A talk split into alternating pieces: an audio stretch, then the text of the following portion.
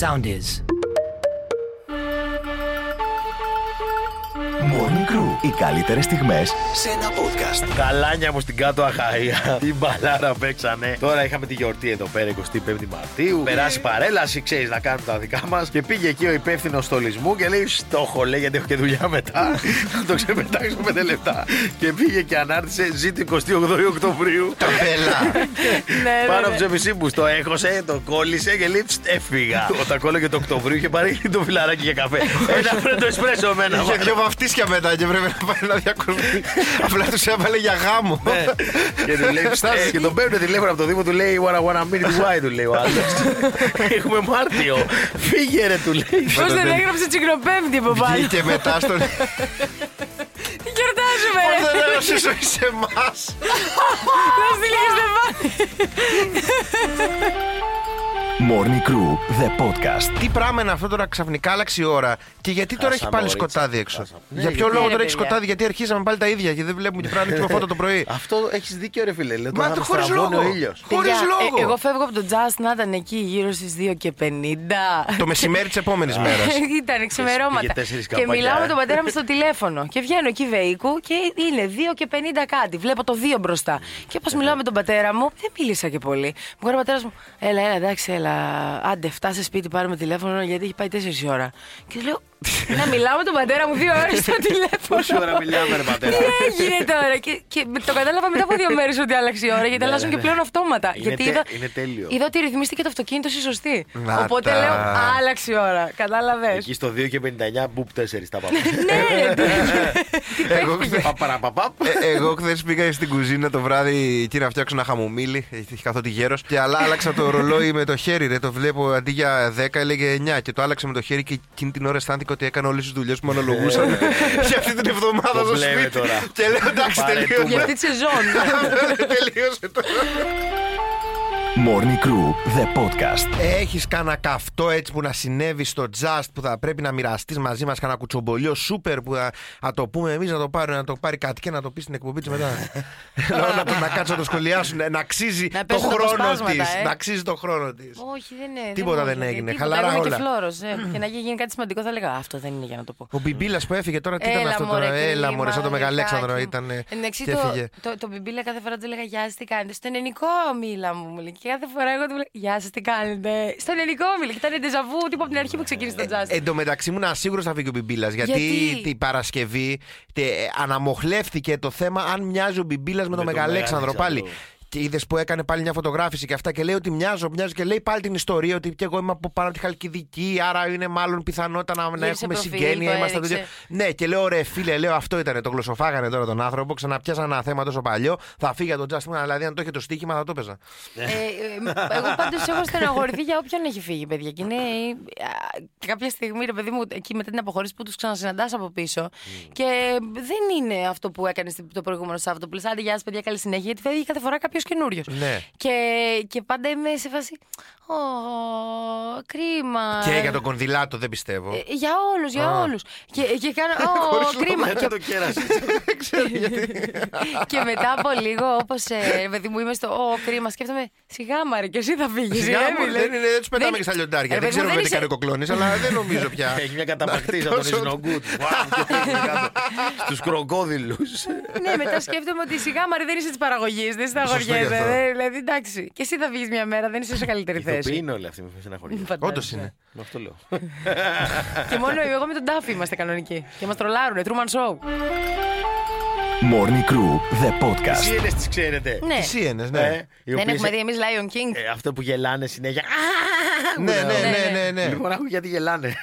Ξέρεις ότι τα θηλυκά στις Σιένες έχουν κανονικό τέτοιο πέος. Όσο μεγάλο είναι λέει και των αρσενικών. Φαντάζομαι ότι έχει μεγαλύτερη θηλυκιά από σένα.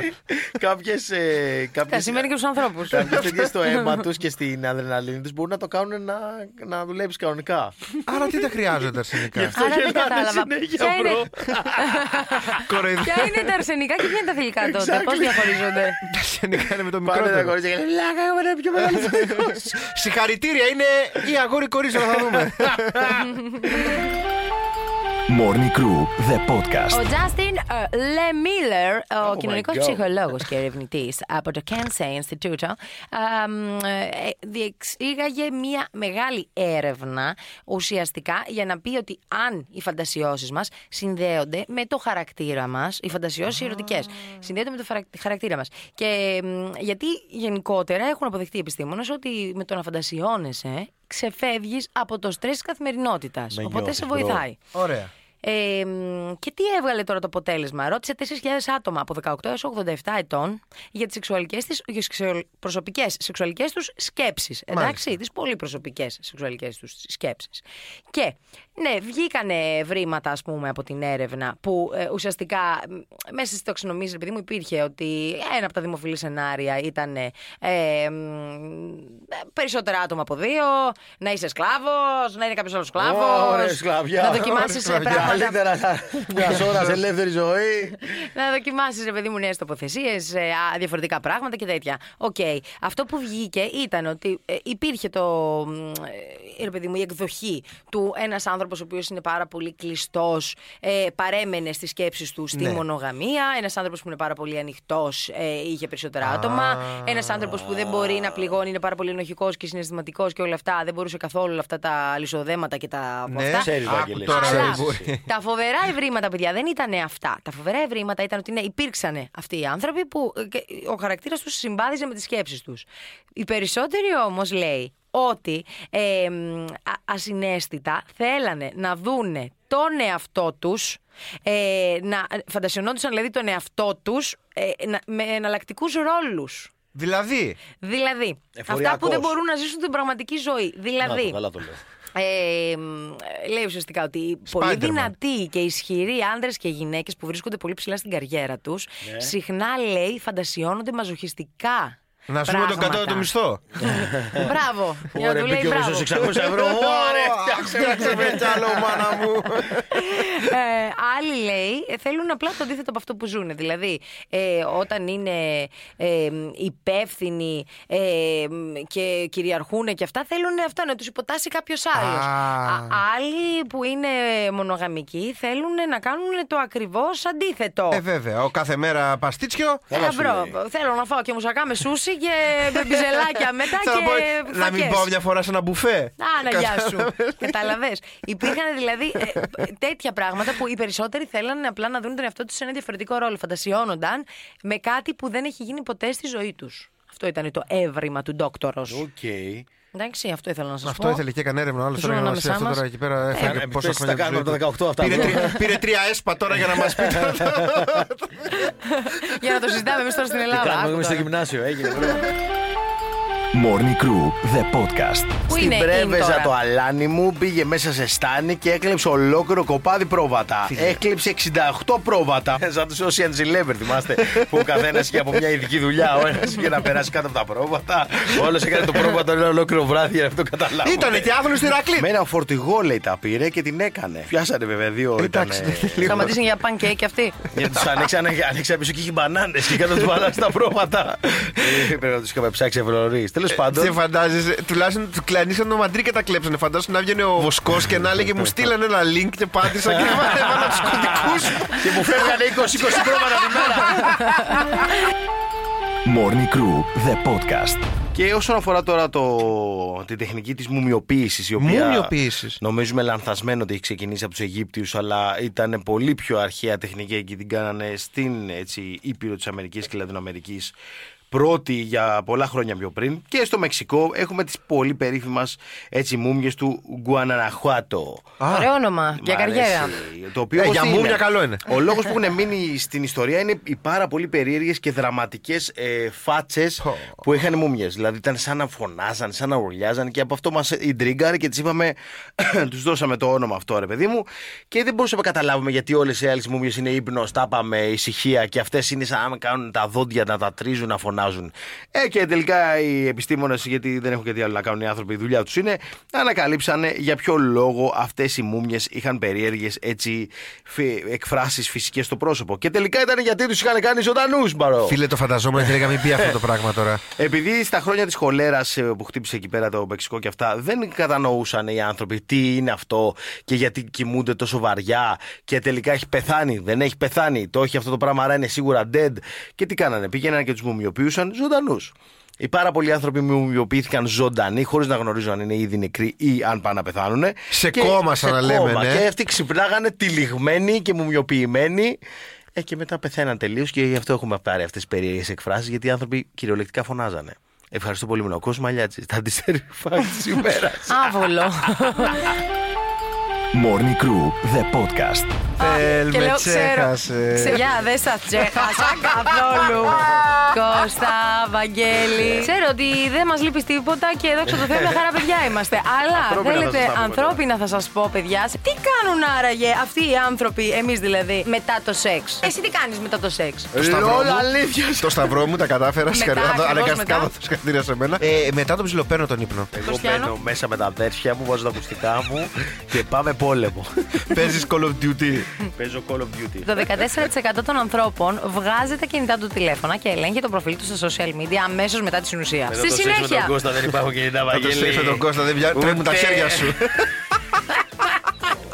Ούτε σήμα δεν έχει. Παιδιά, το ότι έχετε inside joke με τα σεξ σας, πρέπει να το κοιτάξετε. Σήμα δεν έχει, Παγκό.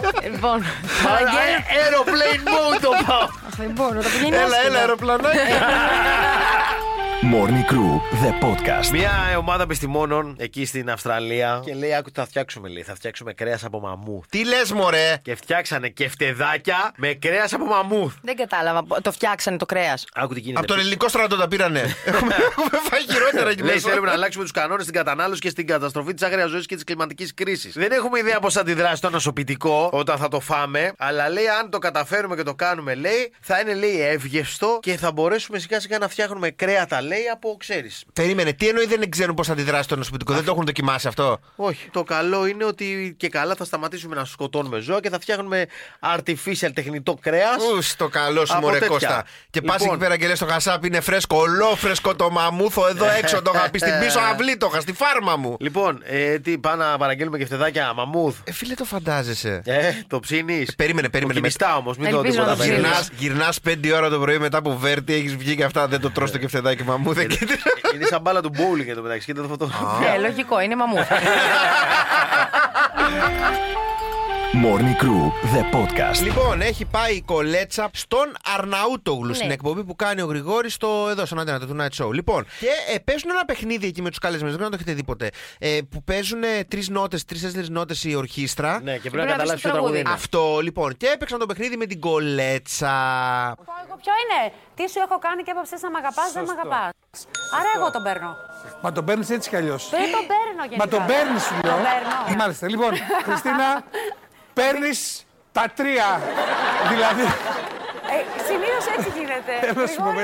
Ξέρω, άρα δεν τον παίρνεις εσύ τον πόντο. Τον παίρνω γιατί πήγες στην επιχείρηση να κλέψεις. Τον παίρνω και χαίρομαι. Και είμαι και πολύ ευτυχισμένος που τον παίρνω. Hello darkness my old friend. Hello darkness my old friend. Ήταν λίγο άβολο. Πω φίλε, πω σούπερ άβολο. Το σούπερ άβολο ήταν χειροκροτήματα ψεύτικο. Πατάγουν το κουμπί και κάτι. Ήτανε στο μοντάζ αυτός και λέει: το φτιάξα. Μόρνι Κρού, the podcast. Υπάλληλος του μήνα η Φελίσια Τσαλαπάντη, πραγματικά σε όλο τον όμιλο, όχι μόνο στο ραδιόφωνο. Παιδιά, τι έκανα σήμερα? Βλέπω στον ύπνο μου που λες, το ανέβαζα και στο story. Βλέπω στον ύπνο μου ότι βαράνε τα ξημητήρια, τα κλείνω. Ξαναβαράνε τα ξημητήρια, τα ξανακλείνω.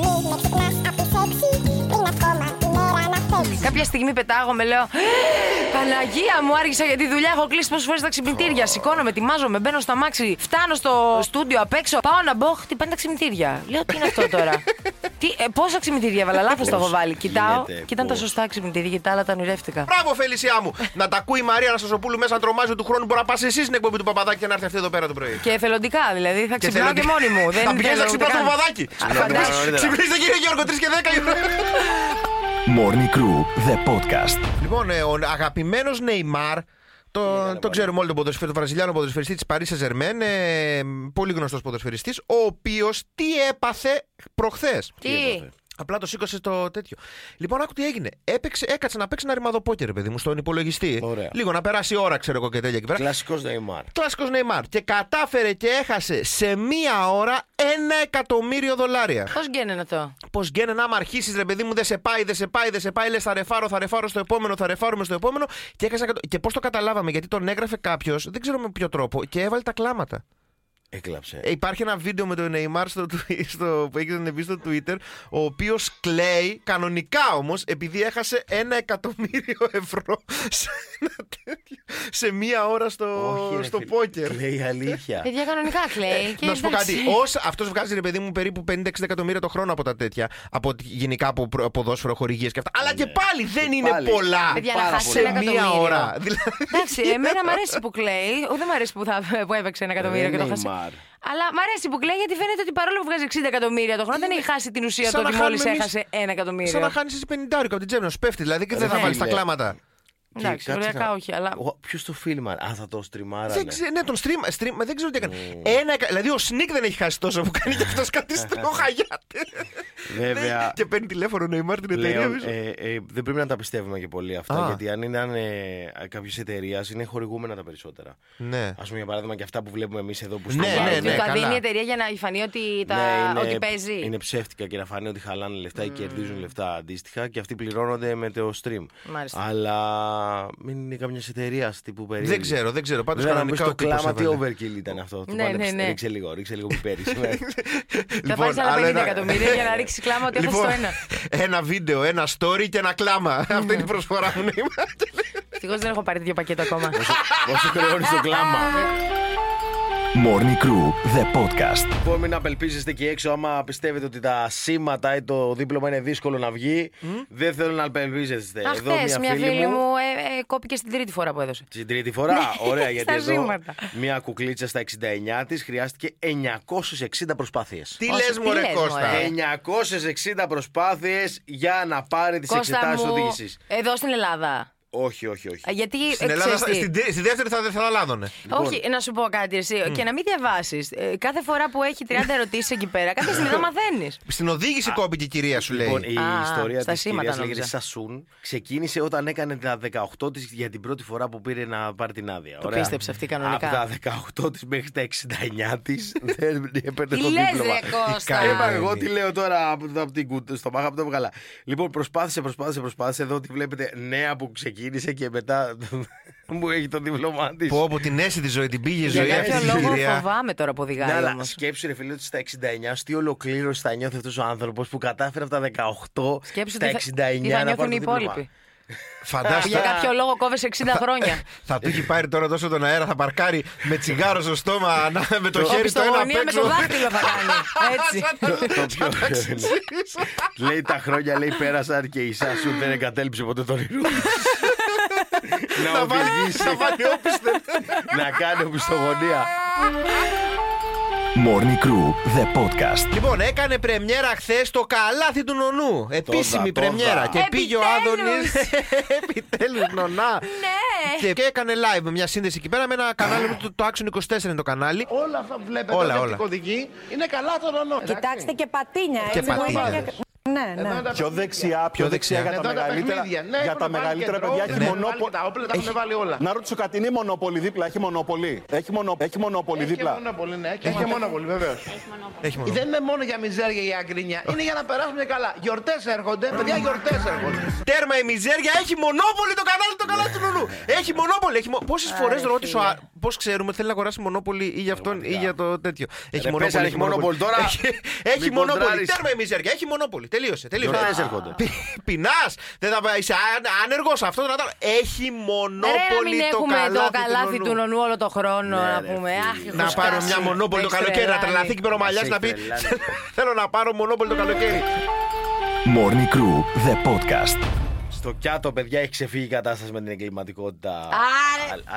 Κώστα, πόσο σίγουρη ήμουν ότι αυτή η δισούλα θα σου κάνει κλικ. Λοιπόν, στο Κιάτο, τα λάνια μου, εκεί στο παραθαλάσσιο όμορφο μέρος αυτό, έγινε μια. Εκεί τώρα στο τμήμα του Κιάτου, υποθέτω ότι θα συζητήθηκε πολύ αυτή η υπόθεση, Βαγγέλη, γιατί ένας άντρας έμπαινε στη γειτόνισσα στο σπίτι και έκλεβε τα ισόρουχά της.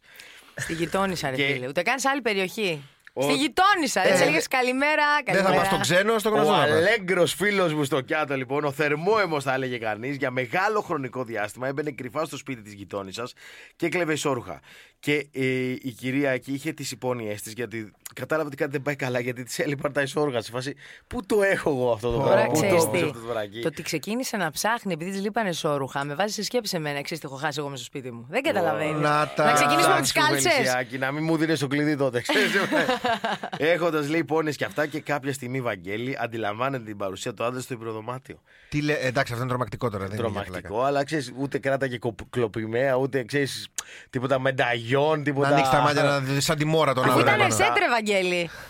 Ήρθα να πάρει και το άλλο. Ήρθα το ένα, δεν γίνεται να το φοράω έτσι και τσακ. Και τράπηκε σε φυγή αυτός από την τρόπη του. Είναι τρομακτικό αυτό, λέμε, ναι. Περίμενε, τα φόραγε. Δεν ξέρουμε, παιδί μου, τι τα έκανε. Τον πήγε η αστυνομία, βρήκε ποιος είναι και τον πήρε. Γιατί το πας πάντα ένα βήμα πιο κάτω. Δεν ξέρω. Πού να ξέρω τι τα έκανε, μάλλον σφεντόνα τα έκανε, ξέρω εγώ. Καλά, σφεντόνα το έκανε σίγουρα, αλλά το θέμα είναι.